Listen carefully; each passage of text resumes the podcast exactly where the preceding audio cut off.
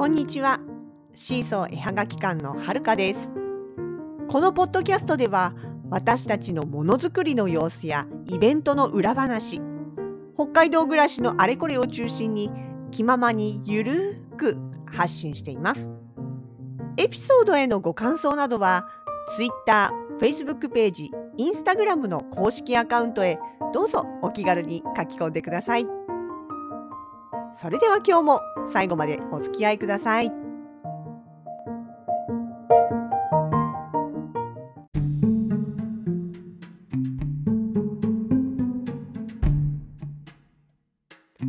にせんにじゅうにねんしがつのじゅういちにち月曜日。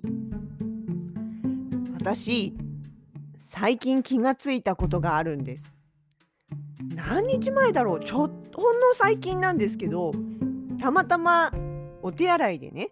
まああの手を洗っている時にマスクをちょっと外したんですよ。なんでだったか忘れたけど、手洗うのにマスク外す必要ないんだけれども、なんかね、その時たまたま外したんですよ。で、鏡で自分の顔を見て、でまあちょっとこうね、ついでにというか、笑顔の練習じゃないんですけど、ちょっとニコッとしたつもりだったんですよ。鏡の中の自分と目があって、ちょっとニコッとしてみた。ところが、完全にね、片側しか笑ってないんですよ。えっと、鏡だから向かって右側っていうことは、多分、うん、他の人から見たら、えっと、左側っていうことになるのかな？そう。ん？違う？ん？あれ？正面から見たら、他の人から見てたら左側ですね、やっぱりね。うんうんうん。違う。私の自分の顔的に言うと右側。そうそう。いいんだいいんだ。そう。自分の顔的に言うと右側、右方と言われる方ですね。こっちしか笑ってないんですよ。ええー、と思って。いや、左側もちゃんと口元は動いてるんです。でも、上がり方が全然違うの。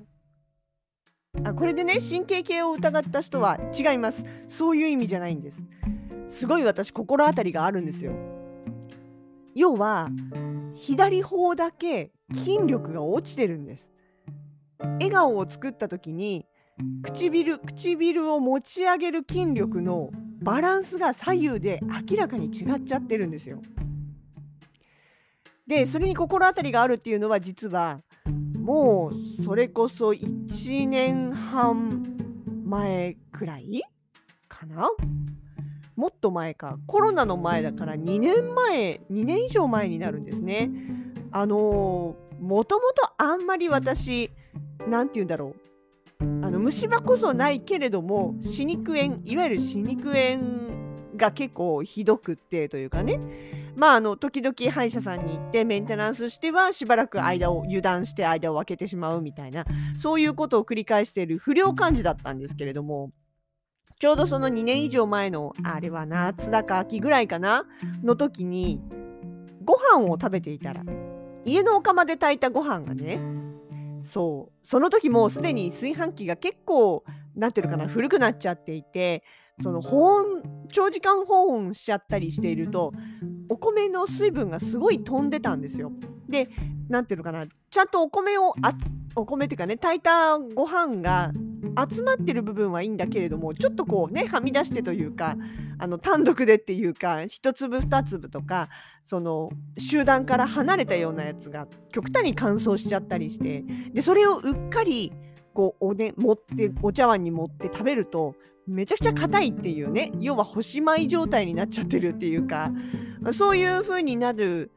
ような状態だったんですよ。あ、もうその後炊飯器買い換えたんで、今はとても快適ですけどもね。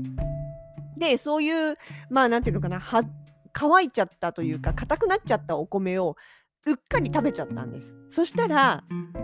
なんかなんていうの、足くじくみたいな感じで、歯茎をくじく、歯をくじくっていうの、要はちょっと弱りかけていた歯のところにまんまとその硬いのを噛んでしまったがために、歯の根元がちょっとこうだべ打撃を受けてしまった状態になったわけですよ。ね、いたと思ったんだけど、でもそれからさらに半年ぐらいなんだかんだ忙しいから、だましだましというかね、放置をしていたというか。でもいい加減そのね冬になってからあのその痛いのがねひどくなってきちゃって、でなんかこうグラグラしてる感じもすると思って、これほったらかしといたら本当に抜かなきゃいけないことになるんじゃないかって。でその歯自体はまあ奥歯の方奥歯というか、まあ、真ん中よりちょっと奥側の方のね歯だったんで、見た目的には分かんないかもしれないけど、でもさこの年でやっぱり歯はできれば失いたくないから、あのこれはいい加減あかんやつだなと思って観念して病院に行こうと思ったんですよ。でまあ幸か不幸かというかね、ちょうどコロナ禍に入ってイベントとかが一切なくなってしまったわけですね。でその外に取りに行こうにもそもそもがちょうどまあまん延防止というか、もう一番みんながこう気を使ってね外出を控えていた時期だったんで、そこでのんびり出かけたりとかっていうこともできなかったので、あこれはちょうどいい機会だと思って歯医者さんに通い始めたんです。でね真面目に通ってます。あんとまあここ半年ぐらいちょっと間空き空きになっちゃってますけど、それまでは結構いっかげつにいっかい、最初の頃はにしゅうかんにいっかいか、にしゅうかんにいっかいいっかいくらい行ってあのメンテナンスしてもらったりとかねして、で今でも定期的に行ってまあ掃除をしてもらったりとかっていうことをしてるんですね。おかげさまでちょっとそのグラッとした嫌な感じだったのも、あとその後ね連鎖的に他の歯も結構グラッときたりとかして、これはもうちょっと抜けって言われるかなとは、抜けって言われたらこの年でいればかとかね、差し歯ってどんなのブリーチとかなんかいろいろ種類あるけどどれもお金かかるんだよねとかね、この保険適用外だからさ、だからって言って保険が効くものにするとさすがにちょっと見たくないよなと思って、なんかねできればやっぱりそのもうまだちょっとそう見た目諦めるには辛い年齢というかさ、うん、なので、まあ、できればね抜かないで済む方がいいなとは思いながらも、でもダメだよって言われちゃったらダメだろうなとかっていうこうモヤモヤを抱えながら通っていたら、たまたまそのね歯医者さんがとにかくまあ抜かない、もう極力極力抜かないっていう方針の歯医者さんだったんですね。なのでその細かいメンテナンスとか丁寧なこう手入れとかね、あとはその要はストレスをためないことだよとか、しっかり寝ることだよとか、その、まあ、とにかく体を健康にしないことには歯茎だって健康にならないんだよってね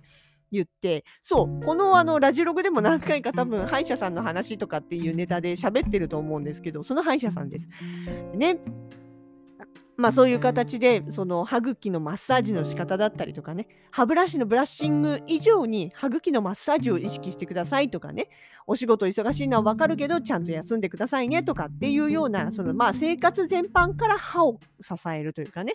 その口だけの問題じゃないんだよということをすごく一生懸命お話ししてくださって、丁寧に説明をしてくださる先生で、おかげさまでですよ本当にその抜かなくて済んで、今のところも一歩も抜かずに済んでいて、でしかもその本当にあのなんていうかな、もう歯医者さんに通い始めの頃は痛くて食べれる歯がすごく限られてて、口の中に物入れてももうほとんどそのすごく狭い範囲でしか噛めないから、めちゃくちゃ食べるのゆっくりだったし、本当一番ひどい時なんかはあの子供とかほのかさんと同じものは食べれなくって自分だけおかゆにしてみたりとか、本当そこ、そこまで行っちゃってたんですよ。もう本当食べれなくてだったんだけど、今はもう全然普通に家族と同じもの食べられるし、まあ、ただちょっと前ほどね勢いよく食べてなんかまたあったら怖いっていう恐怖心の方が勝っちゃって、なのでまあなんていうのかな、逆に言えばゆっくりゆっくり噛むようになったからよかったのかなっていうのもあるんですけれども、ただですよ、ただその時結局一番最初きっかけになったその硬いお米を食べてしまって歯をなんかこう歯茎を痛めてしまったのが自分的なところの左側、まあみんなから見たら正面向いて右側の方の奥上上の歯だったんですよね。で結局それもまあとりあえずね普通に白米だったりとかよっぽど硬くないものだったら普通に食べれます今はね。なんだけどもやっぱりちょっとこう無理がかかったり、ちょっと勢いうっかり勢いがついてしまったり、若干固めなものだったりするとちょっとね痛いなと思ったりなんか怖いなと思ったりすることがあるもんですから、どうしても右側右側、その要は痛くない方痛くない方で噛む癖がついちゃったんですよね。そういう癖つくと良くないし、左右のバランスが悪くなるのも良くないからと思って意識して左側でも噛むようにはしてるんだけれども、やっぱりどうしてもね、ちょっとでも硬いものになるとこう右側に回してしまうというか、そういうのがどそうなっちゃってたんですよね。でですよ、そんな生活が結局まあそうだからコロナ禍の時からだから丸にねんですよね、続いた結果、そうです、左の方の筋力が落ちちゃったの。絶対それ原因だと思う。別に誰に言われたわけじゃないけども、そのね、もともと笑うとか表情を作るっていう時に左右私そんなにバランス悪くなかったんですよ。あ、まあもうあのね、その体自体があの側腕症でね、背中が傾いてるし、その分肩も傾いてて、まあ、それに伴って顔がまっすぐじゃないとか、眼鏡がまっすぐじゃない、平行じゃない、水平じゃないっていうのがあるから、そういう意味での歪みはあるし、左右非対称だし黄金比率ではないんだけれども、でもでもですよ、そこまで不自然に左右のバランスは悪くなかったんです。だけど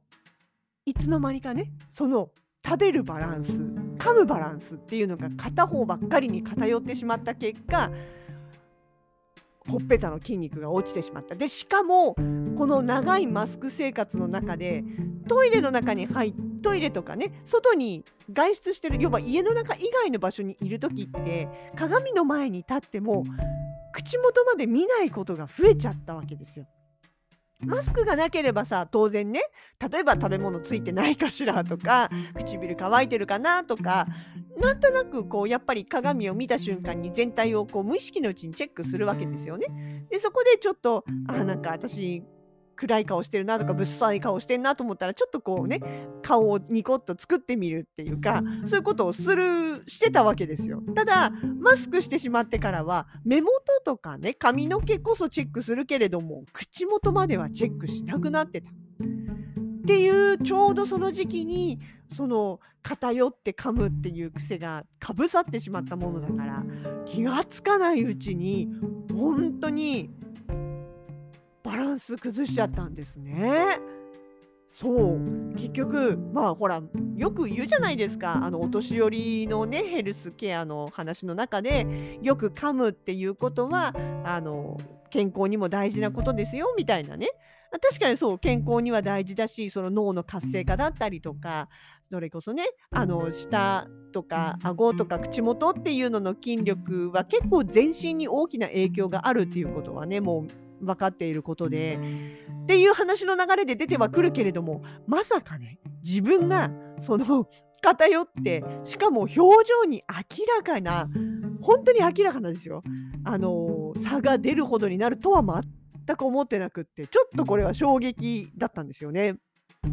これまずいなと思って、でもだからといってすぐにね、その左側で右側と同じような調子で物を噛めるかっていうと、それはちょっとやっぱり無理だし、そこで無理をしたことによって歯を痛めたり歯茎を痛めたり、またあの痛い思いをするのも嫌ですから、じゃあどうしようかってなった時には、あ、じゃあ別にあの物を噛まなくてもいいじゃないかと。要はほっぺたの筋肉が落ちている、使ってないから落ちているあのっていうことであれば、ちょっと意識してあの左側の方をね、使ってみようと。まあ、使うったって噛むとかじゃなくって、なんて言うんだろう、こう表情を鍛えるっていうんですか、口元を鍛えるっていうんですか、あの鏡とか、まあ、見ながらでもね、ちょっとこう意識して左側を引っ張り上げるとか、使うっていうことをやらなきゃあかんなと思ったんです。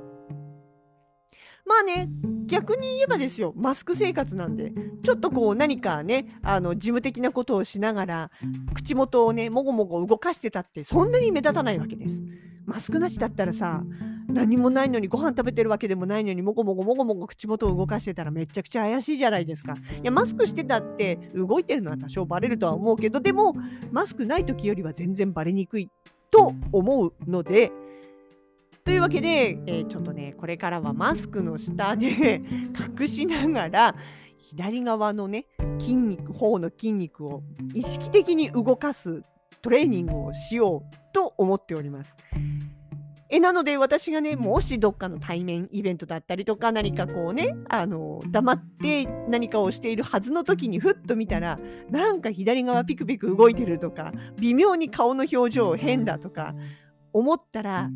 黙ってスルーしてあげてください。そう、密かにトレーニング中です。いやでもほんと皆さん、いや皆さんそんなにないか、私だけかそんなの。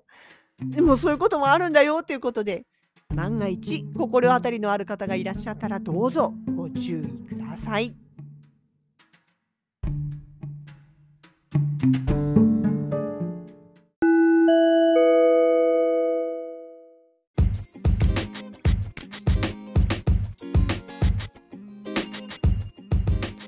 シーソー絵はがき館直近のイベント出展情報です。しがつにじゅうににち金曜日、にねんにかげつぶりにちかほに出展いたします。イベントはハンドトゥーハート、場所は札幌駅前通り地下歩行空間北三条交差点広場です。ちかほにハンドが帰ってきます。そして続くにじゅうごにち月曜日、こちらは共同主催のイベントスマイルアートフェスタです。市電の中央図書館前駅の目の前、駐車場完備ということで電車でも車でもアクセスしやすい場所となっております。スマフェスとしては珍しく物販メインのイベントです。その後ゴールデンウィークにはにイベントよっかかんのワークショップがあります。お近くの会場へぜひ会いに来てください。